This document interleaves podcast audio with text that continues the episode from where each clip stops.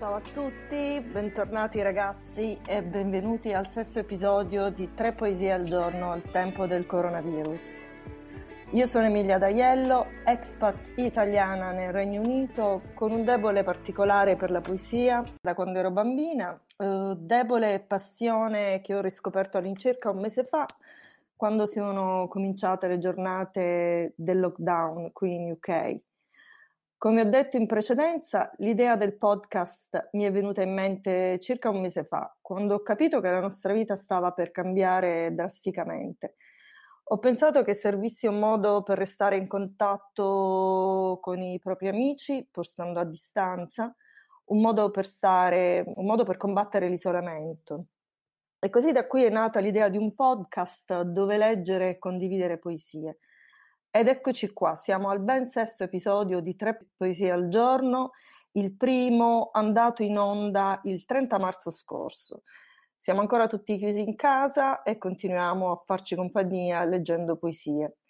Non avrei mai pensato di arrivare fin qua e invece Tre Poesie al Giorno sta riscontrando tanto interesse e tanto entusiasmo lungo la strada, tanto che comincio a pensare che ci sia davvero tanta voglia e tanto bisogno di poesia nella nostra, no, nella nostra vita e non lo sapevamo. Oggi è la quarantunesima giornata di isolamento in U K, la ben sessantaduesima in Italia, che da domani saluta l'inizio della fine del lockdown. È un'esperienza che ci sta mettendo tutti a dura prova.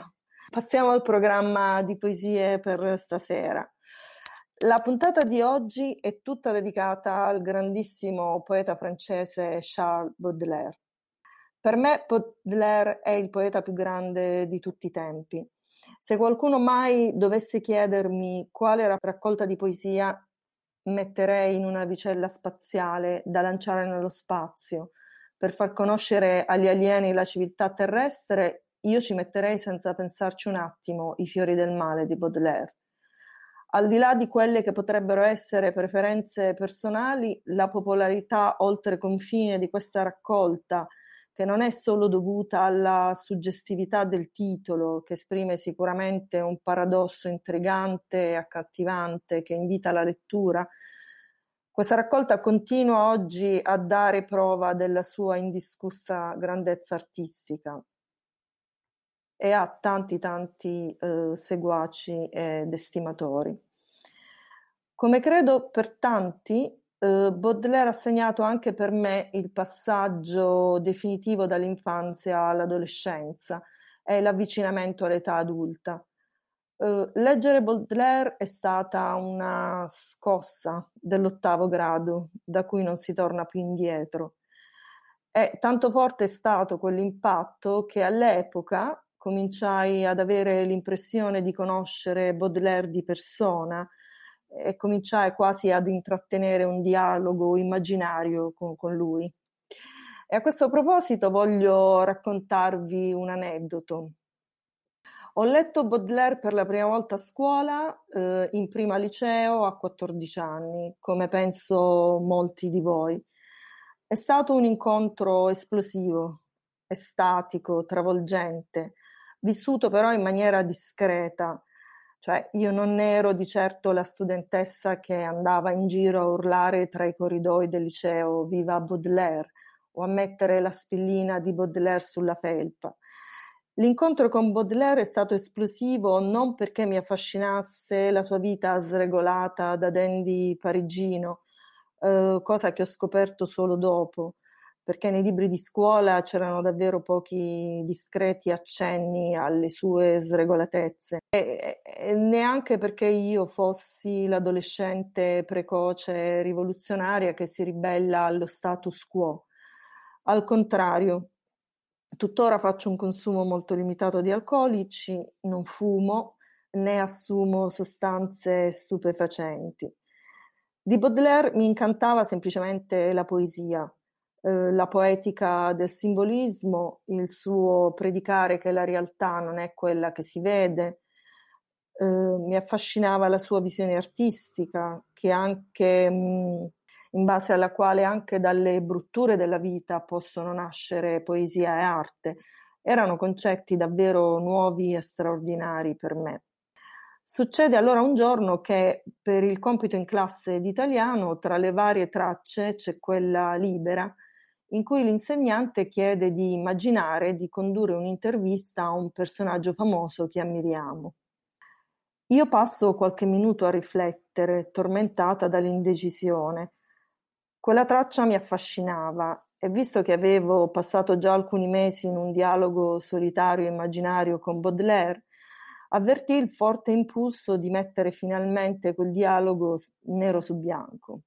Ero però terrorizzata dall'idea di andare completamente fuori tema, fare qualcosa di veramente bizzarro. Decido quindi di verificare con l'insegnante che fosse lecito intervistare anche personaggi non viventi. Eh, mi avvicino a lei, le sussurro la domanda a voce bassa per evitare che qualcuno dei miei compagni mi sentisse e si incuriosisse. E ricevuta conferma dall'insegnante, eh, sì, era possibile intervistare anche personaggi non viventi. Mi siedo e vado giù con la penna e scrivo, scrivo senza fermarmi quell'intervista liberatoria che da quel momento in poi ha reso davvero reale il mio rapporto con Baudelaire, perché nello scrivere quell'intervista ho dovuto immaginare l'incontro attimo per attimo con il grande poeta. Eh, ho dovuto immaginare il luogo, l'ora del giorno, Eh, il suo, il mio abbigliamento, il suo viso, le sue espressioni e le sue reazioni alle mie domande.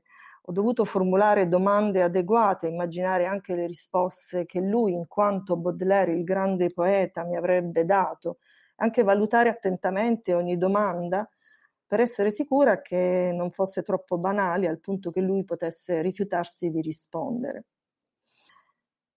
Insomma, questo compito mi è valso il voto più alto eh, tra i compiti di italiano nella mia carriera liceale, ma mi è anche valso la frattura con l'ala conservatrice e perbenista della classe, seppure io non avessi la benché minima idea che esistesse un'ala conservatrice e perbenista in classe fino a quel momento, né avessi la benché minima coscienza politica e sociale al tempo, non erano tematiche di cui si parlava in casa.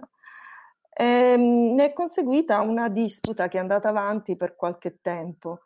Eh, l'ala perbenista conservatrice della classe non perdeva occasione di denigrare Baudelaire, il seguito dei poeti maledetti, di mettere in dubbio la qualità artistica delle loro poesie, il che mi dava brividi di terrore tutte le volte, di mettere anche in dubbio la validità di un insegnante di lettere che premia un compito in classe in cui addirittura si simula un'intervista a Baudelaire, roba da pazzi. E a quel punto ho iniziato a capire di pensarla in maniera completamente diversa. Ho cominciato a capire che si poteva dover arrivare a combattere per difendere le proprie idee. Ho cominciato a capire soprattutto che lì, tra le pagine di quei libri, doveva esserci nascosto qualcun altro come Baudelaire, qualcun altro che scriveva cose anche controverse ma suggestive e libere, o attraverso cui il mio modo di pensare sarebbe emerso, perché il mio modo di pensare era diverso. Quindi Baudelaire ha segnato l'inizio di un lungo viaggio per me e mi ha fatto capire che la mia vita sarebbe stata altrove. Le poesie in programma per stasera sono tutte tratte dalla raccolta I fiori del male, Les fleurs du mal, pubblicata per la prima volta nel milleottocentocinquantasette. Questa prima edizione fu seguita da una seconda edizione nel milleottocentosessantuno, da cui Baudelaire eh, dové rimuovere alcune liriche che erano state censurate per tematiche considerate al tempo immorali. Baudelaire mh, trattava dell'amore per prostitute, parla, trattava dell'amore omosessuale, eh, tematiche inaccettabili all'epoca, per le quali fu anche multato pesantemente insieme con il suo editore. Eh, le poesie che leggerò stasera sono probabilmente tra le meno controverse, ma anche tra le più famose.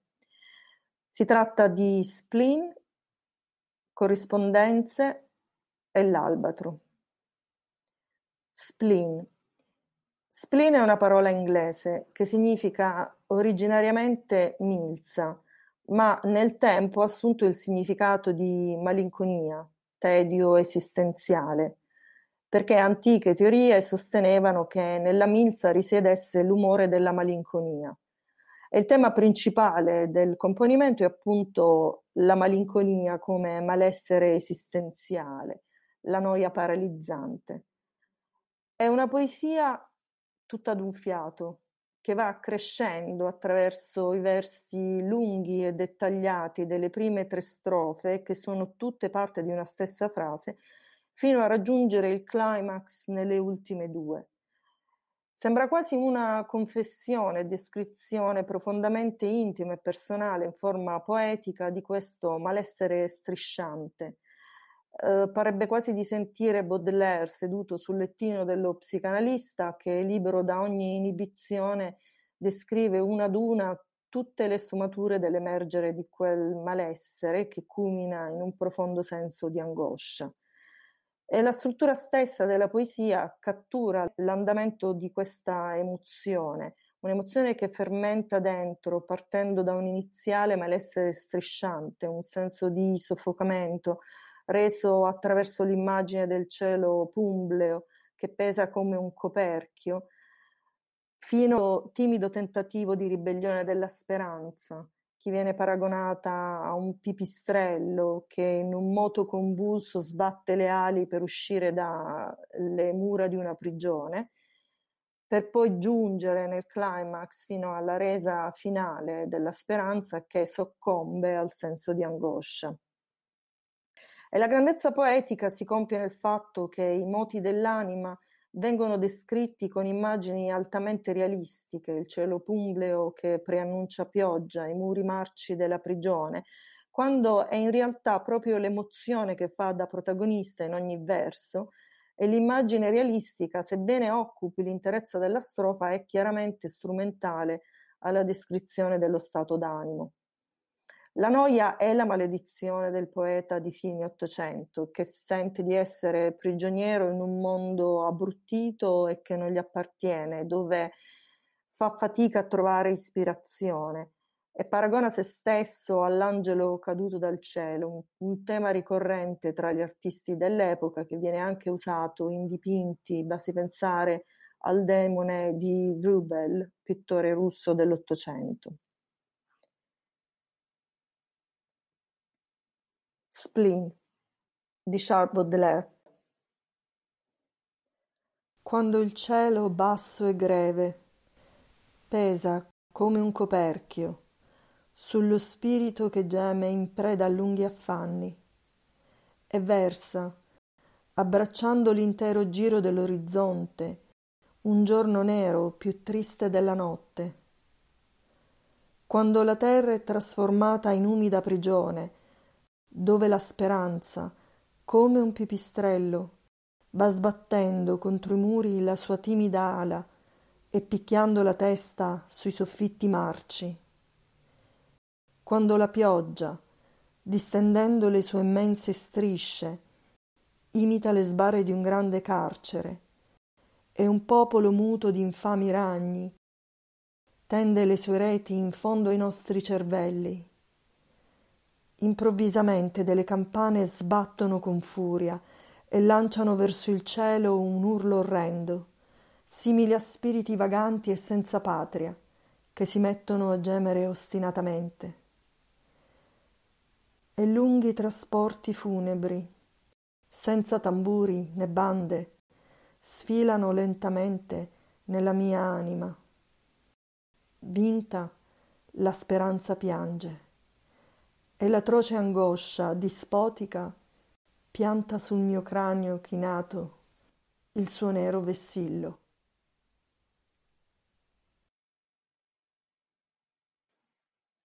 La prossima poesia è Corrispondenze. Corrispondenze è il componimento di Baudelaire che enuncia in maniera più chiara e diretta la poetica del simbolismo di cui Baudelaire è tra i precursori. Poetica in base alla quale la realtà è un intreccio di simboli e significati che il poeta ha il compito di penetrare e svelare, perché non esiste una realtà oggettiva. E eh, protagonista di questo componimento è la natura. La natura è il luogo sacro in cui il poeta si riappacifica con se stesso e si sente nella propria dimensione. La natura è il luogo in cui i sensi si elevano, i significati si moltiplicano e si amplificano. Il poeta vuole comunicare che c'è molto di più nella natura di quello che si vede, di quello che i singoli sensi percepiscono individualmente. Ed è proprio nell'intrecciarsi e nel fondersi delle varie percezioni sensoriali che i significati si moltiplicano e si amplificano. Ecco dunque il significato delle corrispondenze e dell'immagine degli echi diversi che da lontano si fondono a formare un'armoniosa unità. Eppure, dice il poeta, l'umano si avvicina a percepire il mistero della natura, ma non riesce mai a penetrarlo completamente. I pilastri viventi del tempio, che è la natura, lasciano sfuggire a tratti parole che sono comunque parole confuse. Il mistero della natura rimane pertanto eh, impenetrabile all'umano e, e al poeta. Il modo in cui questo viene reso nella poesia attraverso eh, soprattutto la figura retorica della sinestesia, dove il poeta associa termini che appartengono a campi sensoriali diversi, profumi freschi come carni di bimbi, per generare significati nuovi e rendere percezioni nuove della, della realtà. Corrispondenze di Charles Baudelaire. La natura è un tempio, ove pilastri viventi lasciano sfuggire a tratti confuse parole. L'uomo vi attraversa foreste di simboli che lo osservano con sguardi familiari, come lunghi echi che da lungi si confondono in una tenebrosa e profonda unità, vasta come la notte e il chiarore del giorno. Profumi, colori e suoni si rispondono. Vi sono profumi freschi come carni di bimbo, dolci come oboi, verdi come prati, altri corrotti, ricchi e trionfanti, che posseggono il respiro delle cose infinite, come l'ambra, il muschio, il benzoino e l'incenso, e cantano i moti dell'anima e dei sensi.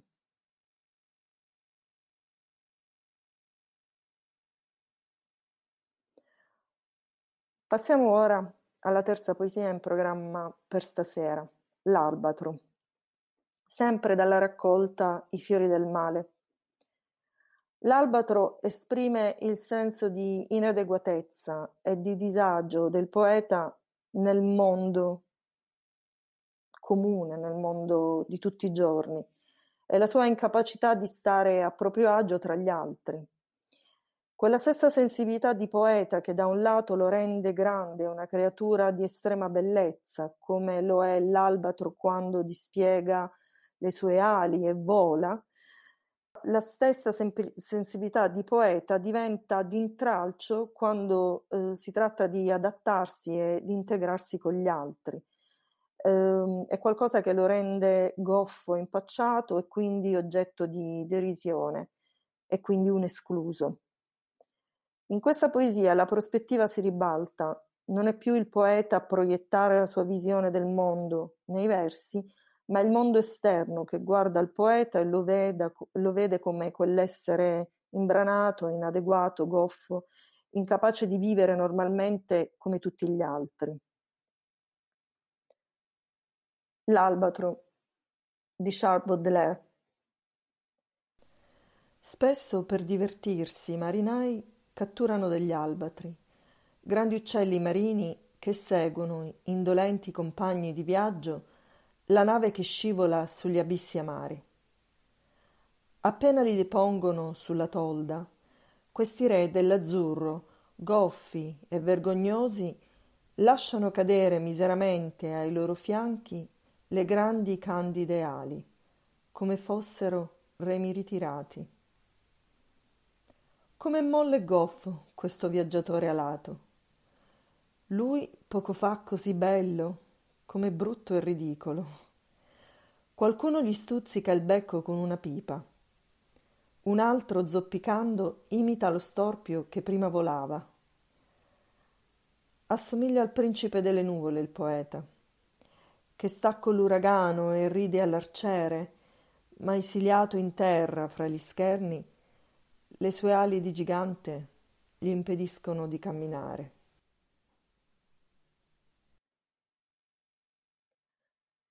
Questa era la terza poesia di Baudelaire um, in programma per stasera, ma ho pensato di estendere la programmazione e aggiungere alla lettura uh, di un altro poemetto tratto da una raccolta diversa. È un poemetto anche abbastanza noto di Baudelaire, è il poemetto in prosa numero trentatré, Dallo spleen di Parigi, che quasi è un'ode al, all'ubriacatura. Bisogna sempre essere ubriachi, tutto qui, è l'unico problema. Per non sentire l'orribile fardello del tempo che vi spezza la schiena e vi piega a terra, dovete ubriacarvi senza tregua. Ma di che cosa?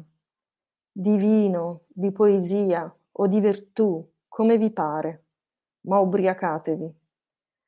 E se talvolta sui gradini di un palazzo, sull'erba verde di un fosso, nella tetra solitudine della vostra stanza, vi risvegliate perché l'ebbrezza è diminuita o scomparsa, chiedete al vento, alle stelle, agli uccelli, all'orologio, a tutto ciò che fugge, a tutto ciò che geme, a tutto ciò che scorre, a tutto ciò che canta, a tutto ciò che parla, chiedete che ora è.